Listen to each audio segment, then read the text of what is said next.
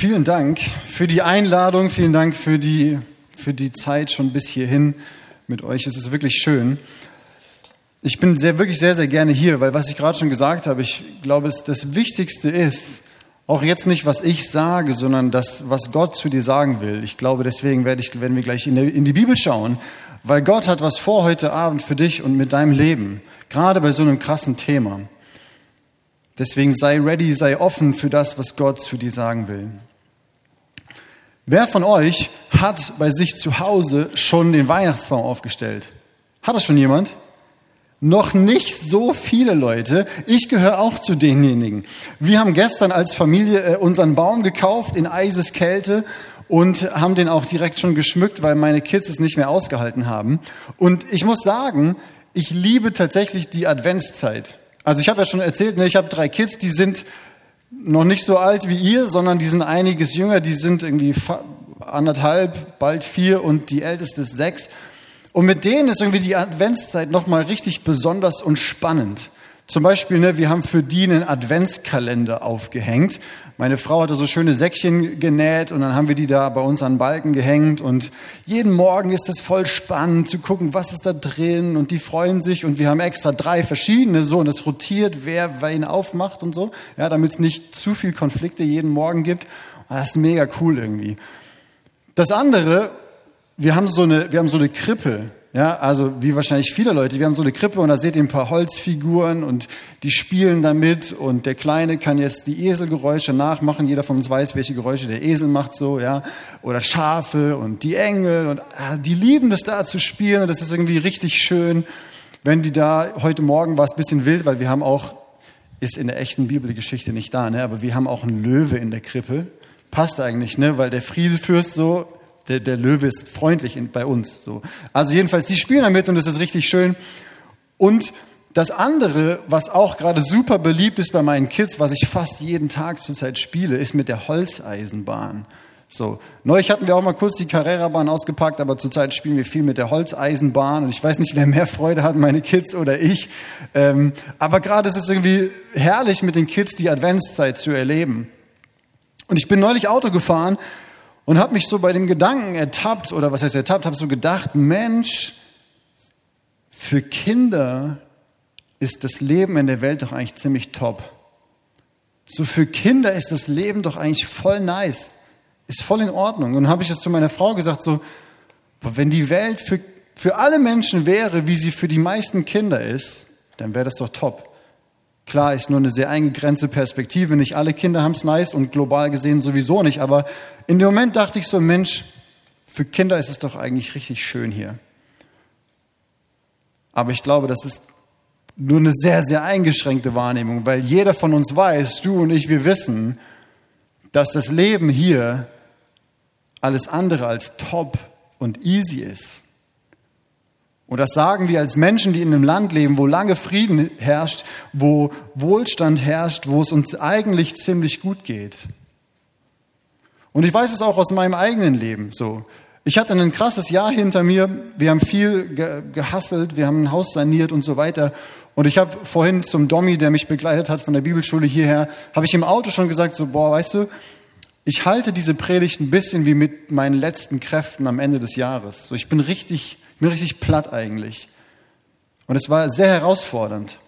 Und ist es immer noch manchmal. So, meine Älteste ist in die Schule gekommen.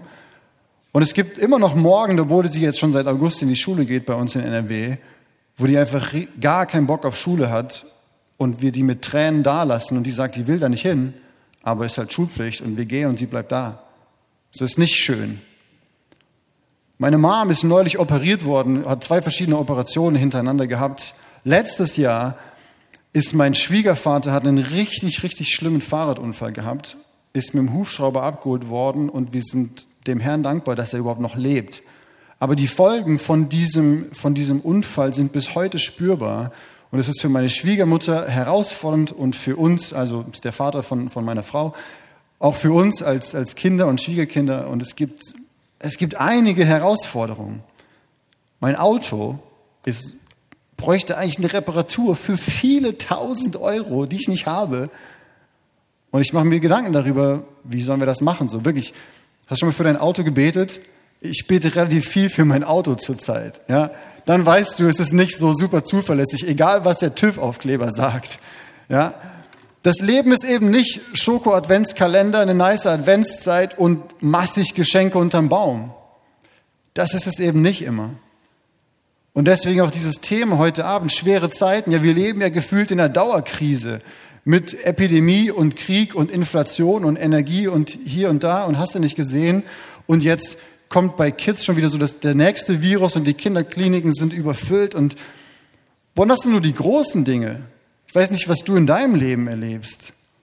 An Diagnosen, die eine Katastrophe sind, an Konflikten in der Ehe deiner Eltern, ich wette, einige von euch erleben in der Schule oder in der Uni oder am Arbeitsplatz Mobbing, weil das leider eine sehr traurige Realität ist, wie hoch da die Prozente sind. Vielleicht hast du selber Beziehungsstruggles. Vielleicht hättest du gerne Beziehungsstruggles, weil du keine Beziehung hast. Es gibt so viel, was uns auf dieser Welt und in diesem Leben herausfordern kann. Und das Krasse ist, das geht uns nicht nur heute so. Das ging schon den Menschen zu jeder Zeit eigentlich so. Und ich will euch mal zwei Texte aus der Bibel zeigen, die ich so schön finde, dass wir auch solche Texte in der Bibel finden, die das Wort Gottes ist. Ich lese aus Psalm 22 die Verse 2 bis 3. Steht in der Bibel, krass, ne? Mein Gott, mein Gott, warum hast du mich verlassen? Ich schreie, aber keine Rettung ist in Sicht. Ich rufe, aber jede Hilfe ist weit entfernt. Mein Gott, ich rufe am Tag, doch du antwortest nicht. Ich rufe in der Nacht und komme nicht zur Ruhe. Es ist schön, dass wir gerade gesungen haben, dass Jesus unser Freund ist, der die Nacht bei uns bleibt, bis die Sonne wiederkommt. Ja, das ist auch wahr. Aber David sagt, Gott, wo bist du? Ich schreie in der Nacht zu dir, du bist nicht da. Ich rufe am Tag, du bist nicht da. Mein Gott, mein Gott, warum hast du mich verlassen? Derselbe Mann schreibt danach einen Psalm, ist nicht der nächste Tag, aber ist auch die Realität. Der Herr ist mein Hirte, mir wird nichts mangeln. Und wenn ich schon wandere im finsteren Tal, fürchte ich kein Unglück, denn du bist bei mir. Das ist die Realität. Anderer Text, Klagelieder 3, Verse 16 bis 18. Ach du meine Güte. Da heißt es, auf Stein hat er, damit ist Gott gemeint, auf Stein hat Gott mich mit den Zähnen beißen lassen, in den Staub hat er mich gedrückt, meine Seele hat er vom Frieden verstoßen. Und was Glück ist, habe ich vergessen. Stattdessen muss ich sagen, mein Ruhm und meine Hoffnung auf den Herrn sind dahin. Freunde, das steht auch in der Bibel. Und ich liebe das an dem Wort Gottes, was er uns gegeben hat, dass das so real ist das ist nicht leise rieselnder Schnee und schöne Adventskerzen. Das ist die Realität des Lebens. Und auch in dem Text, um den es heute geht, spricht Jesus von Weinen, von Klagen, er redet von Traurigkeit, er redet von Schmerz, er redet von Flucht, er redet von Angst und Bedrängnis. Und in demselben Text, das verrät euch schon der Titel von heute Abend, redet er auch von Freude, er redet auch von Frieden, er redet von, von Sieg, er redet von, von Freude, die keiner mehr nehmen kann. Wie passt das zusammen? Lass uns mal in den Text gucken und ich hoffe, dass ihr einiges davon mitnehmen könnt, von dem, was nicht ich, sondern was Gott euch durch den Text sagen will. Wenn ihr die Bibel dabei habt, schnappt euch eure Bibeln. Ansonsten zockt euch hier vorne auf der Stufe sind noch ein paar oder lest bei euch am Handy mit oder macht die Augen zu und lauscht gespannt. Ich lese Johannes 16, die Verse 16 bis 33. Da redet Jesus zu seinen Jüngern kurz bevor er gekreuzigt wird. Es dauert nur noch kurze Zeit, dann werdet ihr mich nicht mehr sehen. Und es dauert noch einmal eine kurze Zeit, dann werdet ihr mich wieder sehen. Einige seiner Jünger sagten zueinander, was meint er damit, wenn er zu uns sagt, es dauert nur noch kurze Zeit, dann werdet ihr mich nicht mehr sehen. Und es dauert noch mal eine kurze Zeit, dann werdet ihr mich wieder sehen. Und was bedeutet es, wenn er sagt, ich gehe zum Vater? Sie überlegten hin und her. Eine kurze Zeit, hat er gesagt. Was heißt das? Wir wissen nicht, wovon er redet. Also typisch Jünger, irgendwie so ein bisschen wieder, Jesus sagt ihnen was und sie sagen, kein Plan, wovon du redest. Ne?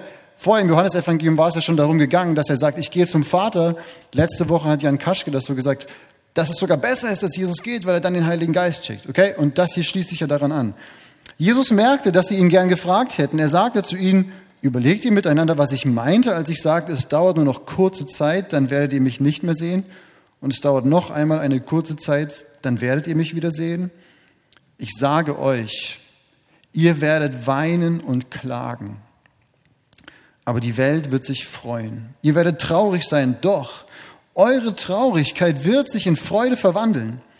Es geht euch wie der Frau, die ein Kind bekommt. Während der Geburt macht sie Schweres durch, aber wenn das Kind geboren ist, sind alle Schmerzen vergessen, so groß ist ihre Freude über das Kind, das sie zur Welt gebracht hat. Auch ihr seid jetzt traurig. Doch ich werde wieder zu euch kommen. Dann wird euer Herz voll Freude sein und diese Freude kann euch niemand mehr nehmen. Da haben wir es. Wie krass, eine Freude, die uns niemand mehr nehmen kann. An jedem Tag werdet ihr mich nichts mehr zu fragen brauchen. Ich versichere euch, wenn ihr dann den Vater in meinem Namen um etwas bittet, wird er es euch geben. Bisher habt ihr nichts in meinem Namen erbeten. Bittet und ihr werdet empfangen. Jetzt pass auf. Dann wird eure Freude vollkommen sein. Puh. Bisher habe ich mit Hilfe von Bildern zu euch gesprochen, aber es kommt eine Zeit, wo ich nicht mehr in dieser Weise mit euch reden werde. Frei und offen werde ich dann über den Vater zu euch sprechen. Wenn jene Zeit gekommen ist, werdet ihr ihn in meinem Namen bitten. Ich sage nicht, dass ich dann den Vater für euch bitten werde. Jetzt hör mal zu. Denn er selbst, der Vater, hat euch lieb, weil ihr mich liebt und daran glaubt, dass ich von Gott gekommen bin. Ja, vom Vater gesandt bin ich in die Welt gekommen und jetzt verlasse ich die Welt wieder und gehe zum Vater zurück. Da sagten seine Jünger, na jetzt redest du endlich frei und offen und nicht mehr in Bildern. Wir wissen jetzt, dass du alles weißt, du kennst unsere Fragen, bevor wir sie dir stellen. Darum glauben wir, dass du von Gott gekommen bist. Und da sagt Jesus, jetzt glaubt ihr, seht, die Zeit kommt, ja, sie ist schon da, wo ihr davonlaufen werdet, jeder dorthin, wo er herkommt, und mich werdet ihr allein lassen. Aber ich bin nicht allein, denn der Vater ist bei mir. Und jetzt der letzte Vers. Ich habe euch das alles gesagt, damit ihr in mir Frieden habt. In der Welt werdet ihr hart bedrängt. Doch ihr braucht euch nicht zu fürchten. Ich habe die Welt besiegt.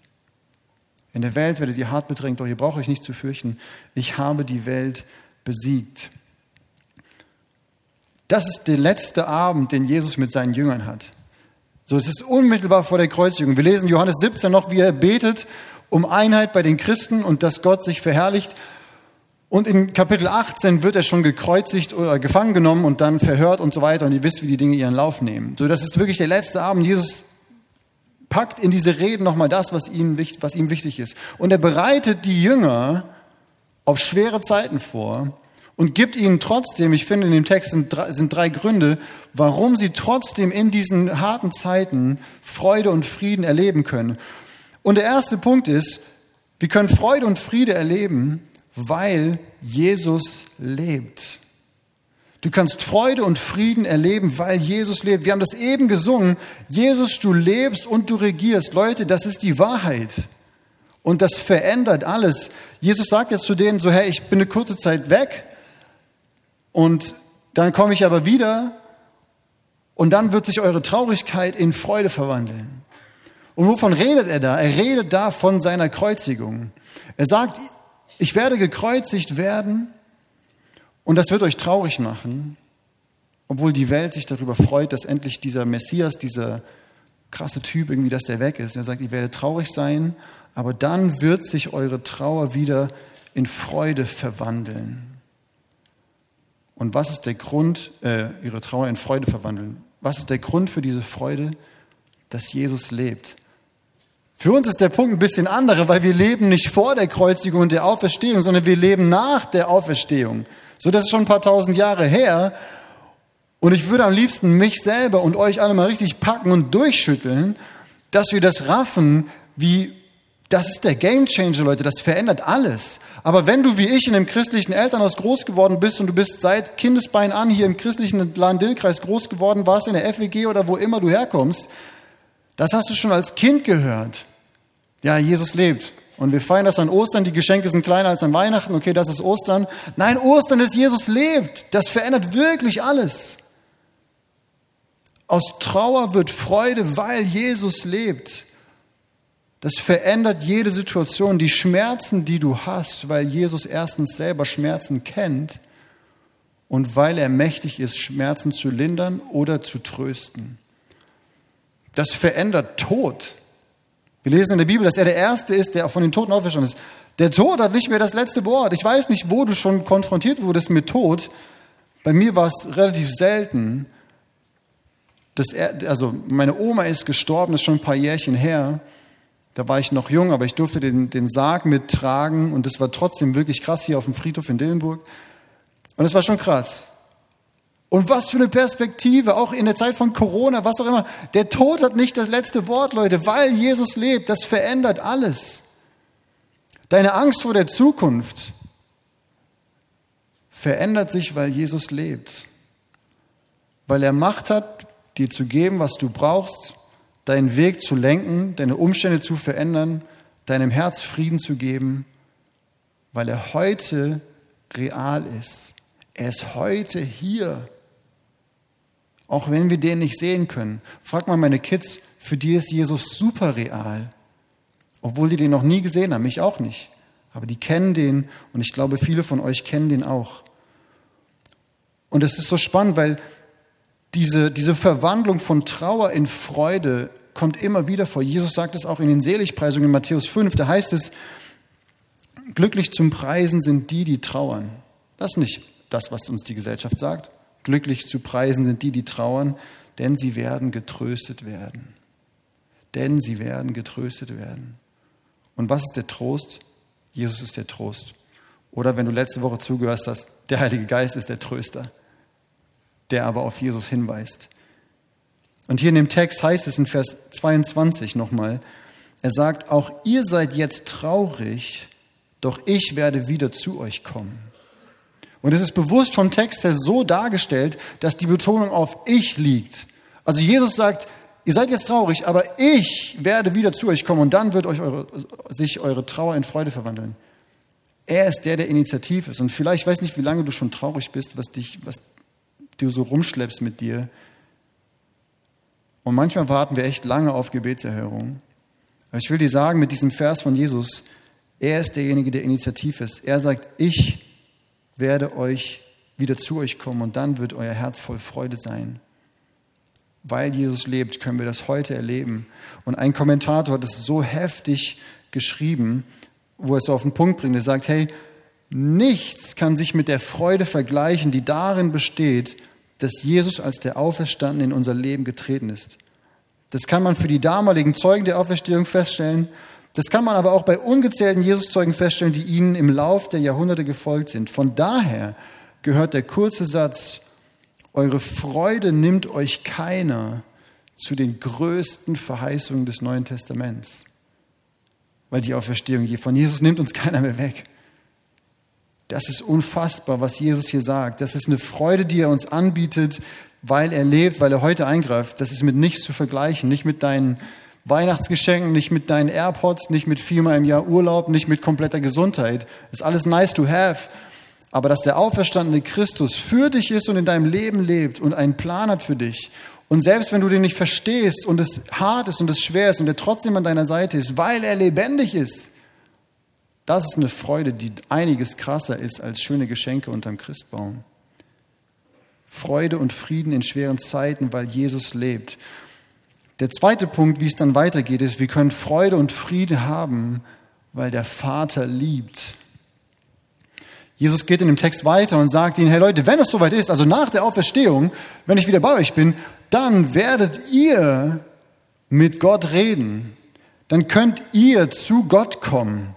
Er sagt, hey, betet den Vater in meinem Namen und eure Freude wird vollkommen sein. Wie krass ist das, dass nach der Auferstehung von Jesus durch den Heiligen Geist jeder von uns direkt zum Vater kommen kann. Das war schon damals unfassbar krass, weil die Leute waren es gewohnt, dass jemand für sie gebetet hat oder jemand hat für sie das Opfer dargebracht oder jemand ist für sie in den Tempel gegangen und hat für sie gebetet oder so. Und das waren nur die Special Priester. Und jetzt sagt Jesus, hey, ihr selber werdet mit Gott reden. Also er sagt, wenn jene Zeit gekommen ist, werdet ihr ihn in meinem Namen bitten. Ich sage nicht, dass ich dann den Vater für euch bitten werde, denn er selbst, der Vater, hat euch lieb. Leute, wie krass ist das? Egal, was du durchmachst, du kannst Freude und diesen Frieden haben, weil du zu jeder Zeit direkt zu Gott kommen kannst. Und ja, wir sehen den nicht und ja, das fordert uns heraus und ja, manchmal machen unsere Gefühle nicht mit, aber die Wahrheit der Bibel ist stärker als all unsere Gefühle. Du kannst jederzeit zu Gott, dem Vater, gehen. Jesus sagt, hey, ihr braucht nicht irgendeinen Vermittler, du musst nicht über irgendeinen Heiligen den Umweg gehen oder über tolle Leistungen und erst wenn du alle Sattstaffeln nachgeguckt hast, darfst du zu Gott kommen oder so. Nein, du kannst jederzeit zu Gott, dem Vater, kommen. Und das ist nicht nur für die Leute damals krass, das ist für viele Menschen auf dieser Welt, wäre das krass. Und dann sagt er, dann wird eure Freude vollkommen sein. Und ich habe euch was mitgebracht, um das ein bisschen zu verdeutlichen. Was ist diese vollkommene Freude? Das ist nämlich nicht ganz easy zu verstehen. Man denkt so, ja, okay, easy, aber die Freude, habe ich eben schon gesagt, von der Jesus redet, ist nicht einfach, okay, passt schon alles und tolle Geschenke und äußere Umstände sind alle tutti, sondern die ist tiefer als das. Und ich nenne das das Dreieck der vollkommenen Freude, weil wenn man mal guckt, wo Jesus vorher schon voll vollkommener Freude redet, dann ist es in Johannes 15. Und in Johannes 15 sagt er zum ersten Mal, redet er von dieser vollkommenen Freude. Und da sagt er aber, in Johannes 15, Vers 9, wie mich der Vater geliebt hat, so habe ich euch geliebt. Bleibt in meiner Liebe.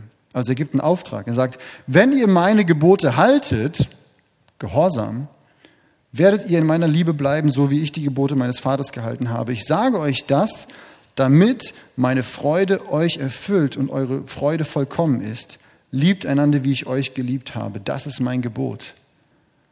Also irgendwie hat die Freude, die wir erleben können, was damit zu tun, dass wir in der Liebe, die Jesus uns gibt, bleiben und dass wir gehorsam sind, dass wir uns hier in dieser Gemeinschaft und mit den anderen Christen, die du noch kennst und mit den Menschen, die um dich herum sind, dass wir in der Liebe bleiben, dass wir gehorsam sind.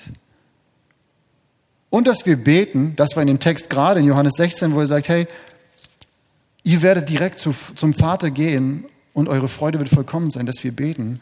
Und in Johannes 8, 31 sagt er zu den Leuten, hey, wer, wer in meinen Worten bleibt, der ist mein Jünger. Also Gebet, Gehorsam und Gottes Wort ist super wichtig, dass wir diese vollkommene Freude erleben. Es gibt Momente, wo Gott die einfach übernatürlich schenkt. Aber in ganz vielen Situationen ist es so, wenn wir uns nicht nach Gott ausstrecken, wenn wir nicht danach fragen, was ist die eigentliche Wahrheit? Welche Story soll ich glauben? Und wir kennen Gottes Story gar nicht. Wie soll dann seine Freude in uns vollkommen werden? Deswegen will ich dich ermutigen, darüber nachzudenken. Ich habe gesehen, manche von euch haben, euch ein Foto, haben sich ein Foto davon gemacht. Diese vollkommene Freude. Wir haben auch Einfluss darauf, auch in schweren Zeiten an Gott dran zu bleiben und auch zu ihm zu rennen und zu beten. Und Leute, ich habe euch einen Vers mitgebracht. Das ist einer, einer meiner Lieblingsverse in der gesamten Bibel. In Hebräer 4, Vers 15 heißt es, dass Jesus, wie wir, in allem versucht worden ist. Also der, der hat Mitleid mit uns. Jesus hat Mitleid mit dir. Die Tatsache, dass er Mensch geworden ist, das feiern wir an Weihnachten, dass er gelebt hat auf dieser Erde wie du und ich und dass er Schmerzen am Kreuz bis aufs Letzte kennengelernt hat, ist gute Nachricht, weil Jesus kennt deinen Schmerz. Aber jetzt pass auf, wie es das weitergeht. Vers 16. Da heißt es, wir wollen also voll Zuversicht vor den Thron unseres gnädigen Gottes treten, damit er uns sein Erbarmen schenkt und uns seine Gnade erfahren lässt und wir zur rechten Zeit die Hilfe bekommen, die wir brauchen. Das ist, was wir durch Jesus haben. Wir können zu dem Vater kommen zu jeder Zeit. Du kannst ihm erzählen von deinen Beziehungsproblemen, von den unzähligen Bewerbungen, die mit Absage zurückgekommen sind, von deiner Diagnose, vor der Angst, die du jeden Morgen hast, vor der nächsten Klausur, die bis Weihnachten noch geschrieben wird, egal was es ist, du kannst damit zu Gott kommen, ungehindert, voll Zuversicht, mutig vor den Thron Gottes. Und wenn du es schon mal gelesen hast, denkst du, ja, ist nett, aber das ist gewaltig, Leute. Das heißt nicht, dass Gott alle Gebete so erhört, wie wir uns das immer wünschen würden. Wir dürfen Gott alles sagen, wo Jesus sagt, hey, sagt es ihm, in, in meinem Namen werdet ihr beten. Und es ist schwierig manchmal, das zu handeln. Okay, wie gehen wir mit unerhörten Gebeten rum? Eine Sache, äh, unerhörten Gebeten um. Eine Sache, die mir dabei hilft, ist ein Zitat von Timothy Keller. Ähm, ich habe das mal auf Deutsch übersetzt, wo er sagt, Gott wird uns entweder geben, worum wir ihn bitten oder worum wir ihn gebeten hätten, wenn wir alles wüssten, was er weiß. Ich glaube nicht, dass der Vers von Jesus sagt, so hey, egal was du bittest, PlayStation 5, Holzeisenbahn, Schokolade von Lind, Playmobil Krankenhaus, neues Auto, Audi A1, was immer du willst. Sag's im Namen von Jesus und zack, kommt es. Das ist keine magische Formel, ja. Das ist nicht, was wir glauben, sondern die Dinge, die uns helfen, diese vollkommene Freude zu erleben. Und deswegen mag ich dieses Zitat so sehr. Gott gibt uns, worum wir ihn bitten oder worum wir gebeten hätten, wenn wir alles wüssten, was er weiß, was manchmal besser ist. Ich denke so, hey, ein Auto, was ganz wäre und immer anspringt und zuverlässig läuft, wäre eigentlich super, ne? Aber wenn Gott denkt, dass dieses kaputte Auto mich mehr dazu bringt, mit ihm zu reden am Tag und mehr sogar bei sowas Banalen wie Autofahren auf ihn zu vertrauen, okay, dann ist es halt so. Dann vertraue ich darauf, dass Gott mehr weiß als ich und wenn es mir hilft, dass mein Glaube wächst, dann will ich lieber im Glauben wachsen, als ein schniekes Auto haben, was immer zuverlässig läuft. Weil das, was letztlich zählt, ist meine Beziehung zu Jesus, die wächst und in Ewigkeit Bestand hat. Wir haben Freude und Frieden, weil der Vater uns liebt und weil wir ungehindert zu ihm kommen können. Der dritte Punkt ist, wir haben Freude und Frieden, weil Jesus siegt. In dem letzten Abschnitt liebe ich diesen Realismus. Ne? Die Jünger sagen so, oh, endlich Jesus sagst du uns alles, was wir, äh, ja, jetzt wissen wir, dass du frei und offen zu uns redest. Jetzt haben wir es gecheckt. Jesus sagt, was? Jetzt ihr es gecheckt? Gar nichts habt ihr gecheckt. Ich sage euch, was passieren würde. Ihr alle werdet morgen alle abends davonlaufen. Ihr werdet fliehen und ist okay. Ich bin nicht alleine, weil Gott ist bei mir. Aber gar nichts habt ihr gecheckt. Ihr werdet alle einer nach dem anderen davonlaufen. Kannst du nachlesen dann in den Evangelien, dass es so kommt. Und dann sagt er noch hier, ne, in der Welt werdet ihr hart bedrängt. Oder andere Übersetzungen sagen, in der Welt habt ihr Angst. In der Welt wird man euch hart zusetzen. Ja, Mann, das ist so. Wie schön, dass der, der Jesus, den wir, an den wir glauben, den wir lieben und den wir verehren, dass der uns nicht irgendwas Nettes erzählt, was sowieso mit der Realität, in der wir leben, nicht standhalten kann. Nein, er sagt, Leute, so ist es. Deswegen, wenn du Angst hast, schäm dich nicht für deine Angst, sondern komm zu Jesus. Ich glaube, er kann was dagegen tun. Aber lass dich nicht von Angst oder Scham oder Schuld oder was auch immer davon hindern, zu ihm zu kommen, weil er sagt, es ist so. In der Welt werden sie das erleben. Aber ich habe die Welt besiegt. Wir können Freude und Frieden in schweren Zeiten erleben, weil Jesus siegt. Das Leben ist schwer, Jesus wusste das, hat es selber erlebt. Deswegen kann er mitfühlen, was du fühlst. Aber er hat einen Plan und er hat Macht und er hat Kraft, weil er gesiegt hat. Weißt du, jeder Mensch erlebt das. Und jeder Mensch sucht so ein bisschen einen Fluchtweg aus diesem Leben. Leute wollen gerne ausbrechen aus den Struggles des Lebens, was uns herausfordert, egal ob das körperlich ist, mental, finanziell, was auch immer. Und Leute probieren da rauszukommen mit Alkohol, mit Sex, mit Zocken, mit sich übelst beschäftigen die ganze Zeit, keine Ahnung. Und sie suchen einen Fluchtweg, aber es gibt nur Ablenkung. Und ich liebe diesen Realismus von Jesus hier, dass er uns keinen Fluchtweg zeigt, sondern einen Fluchtpunkt. Ich weiß nicht, ob du weißt, was ein Fluchtpunkt ist. Ein Fluchtpunkt ist in der Kunst oder bei einem Foto das, worauf alles zuläuft. Jesus zeigt uns keinen Fluchtweg, sondern einen Fluchtpunkt. Da, wo sich alles drauf zurichtet, weil er ist der Fluchtpunkt, den er uns hier zeigt. Er sagt, hey, ich habe euch das alles gesagt, damit ihr in mir Frieden habt. Er sagt das nicht, dass ihr, wenn ihr irgendwas Tolles macht, Frieden habt oder dass es immer easy ist, sondern er sagt, hey, ich habe euch das jetzt gesagt, damit ihr in mir Frieden habt. Du kannst in Jesus Frieden haben. Oder er sagt, in der Welt werdet ihr hart bedrängt, doch ihr braucht euch nicht zu fürchten. Warum? Ich, Jesus, habe die Welt überwunden. Deswegen sagt er, richte dein Leben, deine Gedanken, deine Gefühle, alles, was du hast, was du bist, auf diesen Fluchtpunkt Jesus aus und dort wirst du Freude und Frieden finden. Such nicht den Fluchtweg. Tel Aviv, wie der Franzose sagen würde. That's life.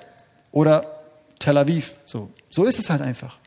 Es gibt nicht den Fluchtweg, Aber Jesus ist der Fluchtpunkt, auf den du dein Leben ausrichten kannst, weil er der Sieger ist.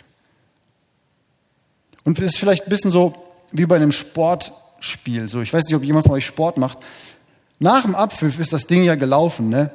So, du kannst noch über den Schiri motzen. So, vielleicht gehst du mit der gegnerischen Mannschaft, die ihr gerade besiegt habt, in die Kabine und die pöbeln noch rum und die sagen, das war doch unfair und vielleicht beleidigen die dich und vielleicht schreiben die, keine Ahnung, Penner an euren Mannschaftsbus.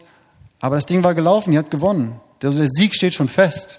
Egal, was die danach bei Social Media über euch schreiben oder ob die euch blockieren oder ob die euch fiese Nachrichten schicken oder was immer Leute probieren, die verloren haben. Der Sieg steht schon fest. Jesus hat schon gewonnen.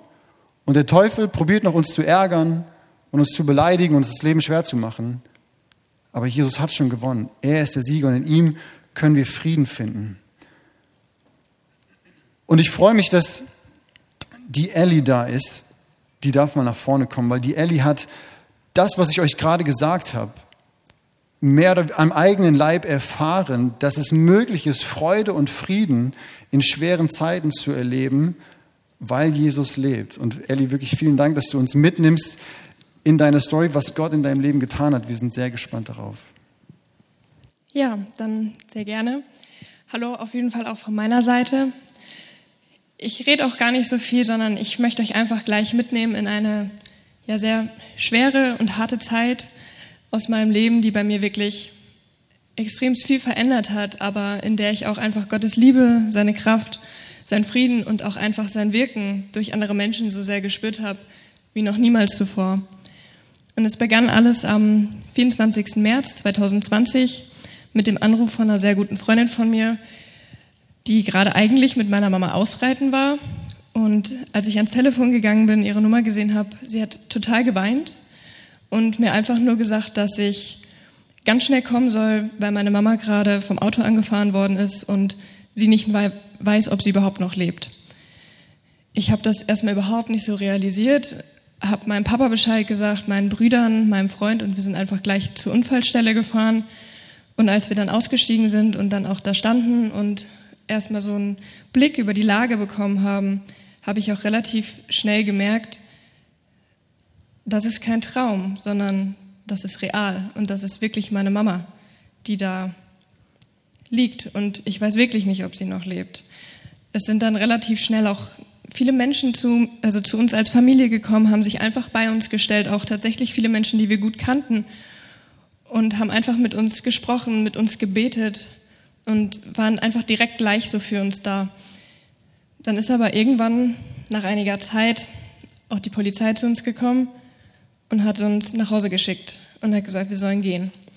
Und in diesem Moment ist einfach für mich meine, meine ganze Welt zusammengebrochen, weil meine Mama und ich auch wirklich einen sehr, sehr gutes und ein sehr starkes Verhältnis hatten. Und ja, wir haben einfach dieses Hobby Pferde gemeinsam gehabt und wir haben einfach unfassbar viel Zeit miteinander verbracht, konnten wirklich über alles reden und sie war immer für mich da, wenn irgendwas war. Ich wusste einfach so, ja, Mama macht das schon. Und sie war auch halt einfach so von ihrer Art her so eine, ja, sie war einfach so eine selbstlose, fröhliche Person und hat einfach so viel für andere getan. Und das war immer so ein Vorbild auch einfach für mich. Und ja, als wir dann einfach zum Auto gegangen sind, ich habe nur noch geweint, nur noch geschrien und es war einfach so viel Schmerz in mir. Ich wusste überhaupt nicht, wo ich damit hin sollte.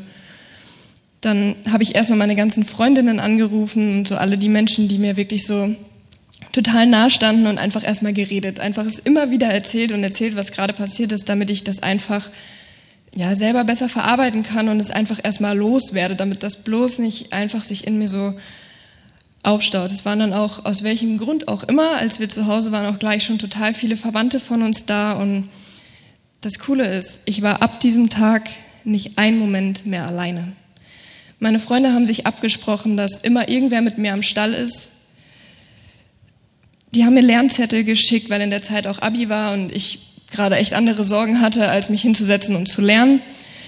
Die haben sich unsere Hunde geholt, sind mit denen spazieren gegangen. Der Hauskreis, wo meine Mama ganz viel tätig war, hat organisiert, dass bei uns aus der Gemeinde Leute zweimal die Woche kochen und das bei uns vorbeibringen.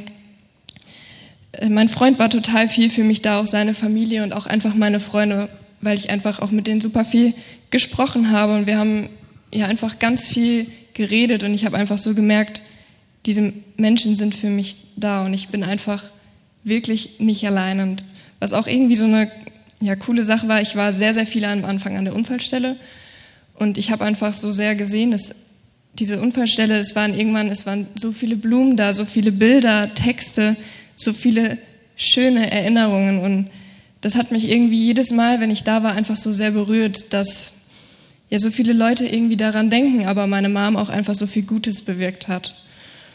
Und ja, ich habe einfach dann auch wieder angefangen, wirklich abends, jeden Abend zu beten und ich brauchte irgendwas, ich brauchte irgendeine Hoffnung und irgendwas, woran ich mich einfach festhalten konnte.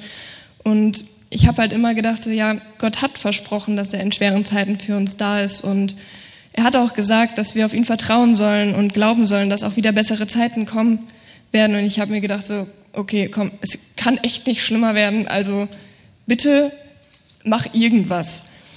Und ich hatte dann irgendwann auch mal ein Gespräch gehabt mit meinem Opa und ich weiß auch nicht warum, aber ich habe dann mich irgendwann gefragt, wie es der Autofahrerin wohl geht.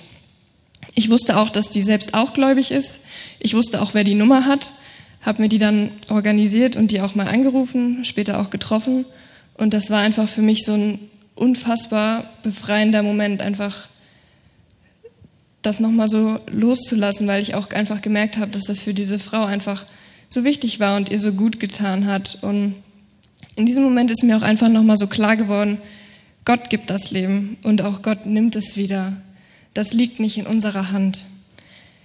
Schlimm war dann auch nochmal irgendwie so für mich die Beerdigung, weil einfach das wirklich so der Tag war, wo man halt einfach wusste, so es ist, es ist wirklich real und egal wie oft ich morgens aufwache und da sitze und es an der Tür klingelt, meine Mom kommt nicht wieder ich habe wirklich an dem Tag auch echt super viel geweint. Es war auch Corona, wir durften eigentlich nur zehn Leute sein. Und als ich dann relativ knapp äh, von der Zeit dann da angekommen bin, habe ich einfach, ich bin ausgestiegen und der ganze Friedhof war voller Menschen. Es war einfach, alle meine Freunde waren da, Leute, die meine Mom kannten, waren da. Und es waren einfach wirklich so unglaublich viele Leute da. Und fast unser ganzes Dorf, meine Klassenkameraden. Und es war einfach für mich so so schön zu sehen, dass viele Menschen trauern und auch ähnlich fühlen wie ich, aber meine Mama auch einfach ja so viele Menschen erreicht hat und Spuren hinterlassen hat in den Herzen mit den Leuten, die sie zu tun hat, dass ich einfach irgendwie an diesem Tag so einen unfassbaren Frieden gespürt habe. Und so eine Ruhe und auch einfach so eine Dankbarkeit dafür, dass einfach so viele Menschen da sind und ich einfach wirklich nicht alleine bin. Ich wusste einfach, ich bin nicht alleine und Gott trägt mich und diese Menschen tragen mich und das war einfach für mich so, so schön zu merken, ich kann mich fallen lassen und ich weiß, immer wieder kommt jemand, gibt mir die Hand und sagt, nein, du fällst nicht. Und immer wieder hat auch Gott mir Momente geschickt und Erinnerungen geschickt mit, mit meiner Mama oder auch einfach, wenn ich bei den Pferden war, Dinge, die ich einfach auch in der Natur, die ich gesehen habe, wo ich mir so gedacht habe, das Leben ist so lebenswert und es sind einfach so viele schöne Dinge, an denen man sich festhalten kann. Und ja, das hat mich einfach manchmal so viel überwältigt und ich war einfach so unfassbar dankbar dafür, dass ich das so fühlen konnte, weil ich auch mir einfach nicht erklären konnte, wo dieser Frieden, den ich einfach dann so schnell auch hatte, wo der herkam. Und ja, ich wusste einfach, das kann nur von Gott kommen. Und genauso ist das auch einfach, mein Glaube ist seitdem wirklich, er hat sich total verändert und ich habe einfach tiefes Gottvertrauen und auch einfach, ich weiß, dass mein Glaube meine Verbindung zu meiner Mom ist. Und auch manchmal, wenn ich bete, dann bitte ich Gott, hört sich vielleicht ein bisschen lächerlich an, aber ich bitte ihn auch schon mal, dass er sie von mir grüßt, wenn er sie nochmal sieht. Und ich habe einfach so schöne Vorstellungen davon, wie sie einfach im, im Himmel ist und einfach weiter das tut, was sie auf dieser Erde halt auch die ganze Zeit gemacht hat. Und zwar einfach Menschen berühren und einfach Dinge für andere tun. Und das hat mir auch einfach so gezeigt, sie ist nicht weg, sondern ich habe so viele schöne Erinnerungen, so viele Momente mit ihr erlebt und wir sind drei Kinder. Ich habe noch zwei jüngere Brüder und in jedem von uns lebt meine Mama. Wir haben alle Eigenschaften von ihr und auch alle Leute, mit denen sie wirklich Kontakt hatte, haben irgendwas von ihr mitgenommen. Das merke ich auch jetzt immer wieder, wenn ich mit Freundinnen von ihr spreche, dass einfach ja meine Mama Menschen bewegt hat und ich einfach ihre Charakterzüge immer wieder in meinem Leben ja merke. Und das ist einfach sowas, was mich einfach so getragen hat und was mich auch so hält, dass ich einfach weiß, meine Mom lebt in mir und ich kann sie in mir leben lassen und diese Charaktereigenschaften und das alles auch einfach aufrechterhalten.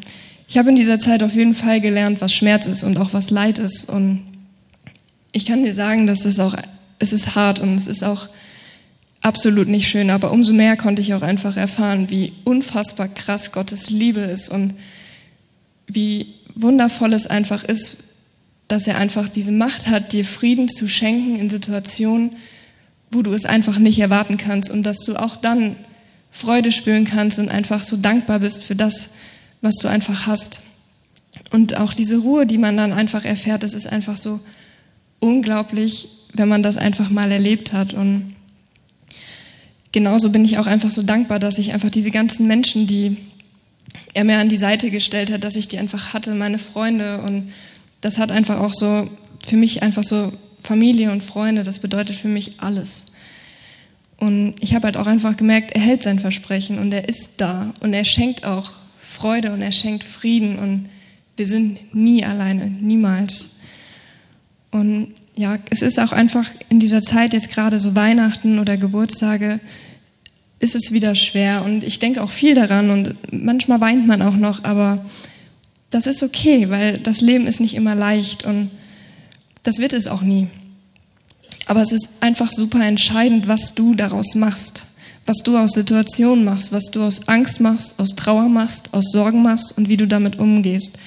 Und ich kann dir einfach aus meiner eigenen Erfahrung sagen, gib es ab. Rede darüber, sprich mit Gott, sprich mit Menschen, und du wirst einfach merken, dass es in dir was bewegt, weil du es einfach irgendwann loslassen kannst und dann bist du frei. Und dann kannst du einfach Frieden erleben und spüren, den ich einfach jedem von euch wünsche, dass ihr in eurem Leben irgendwann diesen Frieden erleben könnt. Und ja, ich habe mich halt immer total gerne daran erinnert, dass in jeder Dunkelheit irgendwo ein Stück Hoffnung ist. Und einfach dieser Funke Hoffnung kann auch irgendwann zu einem Feuer werden was sich nicht mehr so leicht ausblasen lässt. Und das ist auch einfach etwas, was auch in deinem Herzen funktioniert.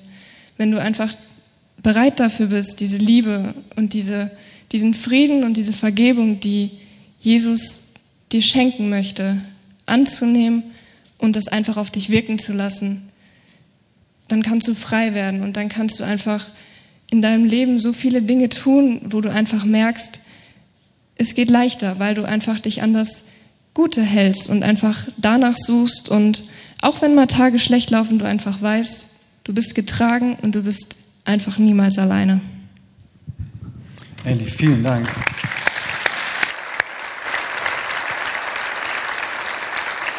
Bleib, bleib noch kurz hier stehen. Ich finde es so, ich habe mich so gefreut, dass du bereit warst, das zu erzählen. Du bist von dir aus auf die SAT-Mitarbeiter mal zugekommen, hast gesagt, dass du bereit wärst, das zu teilen. Und ich finde es so schön, von dir zu hören, dass das, was in dem Text steht und was ich probiert habe, euch zu sagen, dass das real ist, dass du, dass Jesus lebt, dass das du erlebt durch den Frieden, den er dir gegeben hat, durch die Gemeinschaft, die Jesus in Form von Gemeinde gegründet hat. Du hast erzählt, dass du, wie du gebetet hast, dieses, hey, wir können zum Vater kommen zu jeder Zeit. Und ich bin dir sehr dankbar, dass du uns daran Anteil gegeben hast. Vielen Dank dir für deinen Mut und deine Liebe zu Jesus, die jeder hier sehen kann. Hammer. Danke.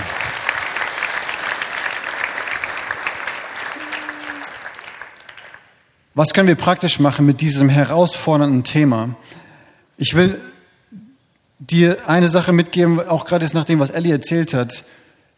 Nicht jedem von uns geht es gerade mega dreckig und das ist auch völlig in Ordnung. Und ich will dir sagen, leg in den guten Zeiten fest, was du glaubst, damit in den schweren Zeiten, die kommen, du weißt, was du glaubst.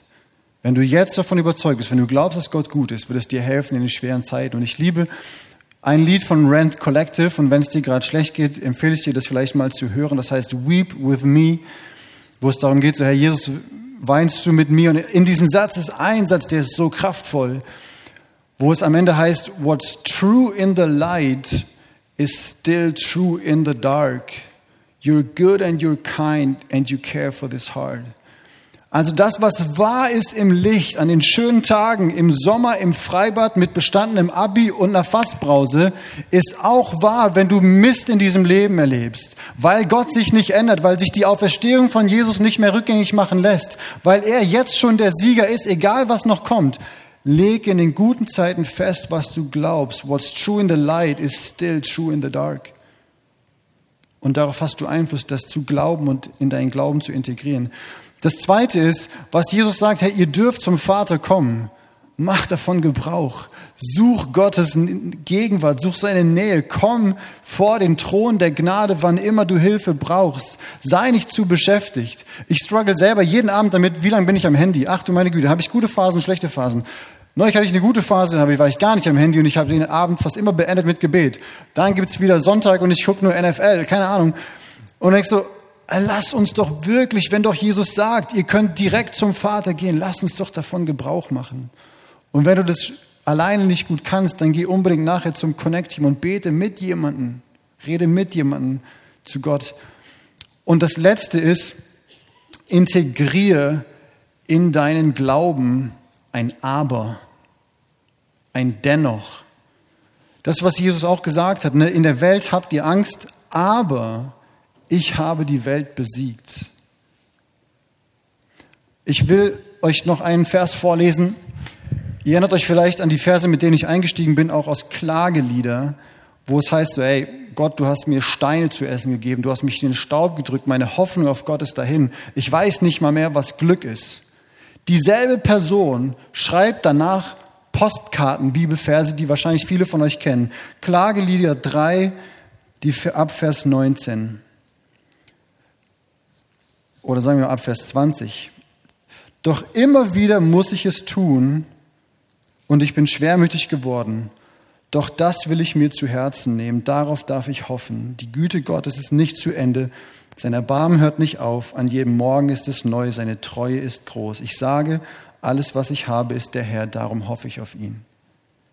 Habt ihr es gemerkt? Auch wieder dieses was er vorher erzählt. Und dann sagt er, doch, das will ich mir zu Herzen nehmen, nehmen und darauf darf ich hoffen. Integriere in deinen Glauben ein Aber, ein Dennoch für das Leben in dieser Welt. Und ich freue mich, dass wir gleich zusammen Lobpreis machen werden.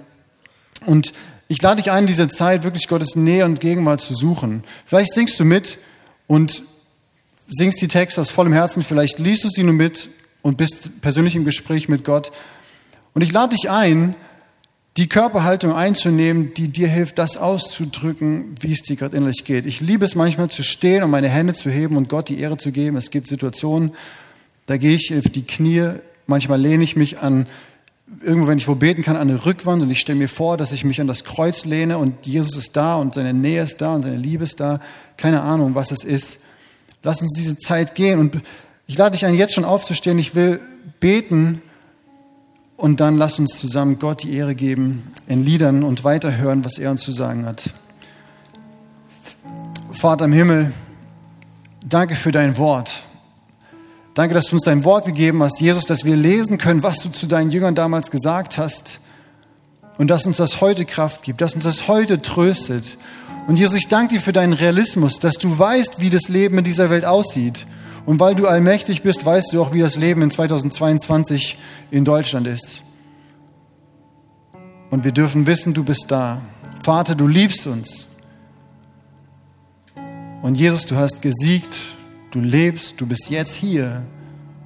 Und ich bete, dass du durch deinen guten Heiligen Geist zu uns sprichst. Dass du die tröstest, die Trost brauchen und dass du die, denen es gerade super gibt, durch deinen Geist Menschen aufs Herz legst, die sie trösten können, die sie ermutigen können in dieser Zeit. Jesus, wir lieben dich von ganzem Herzen und wir vertrauen dir in den guten Zeiten und in den schlechten Zeiten, denn du bist lebendig und du bist gut. Amen.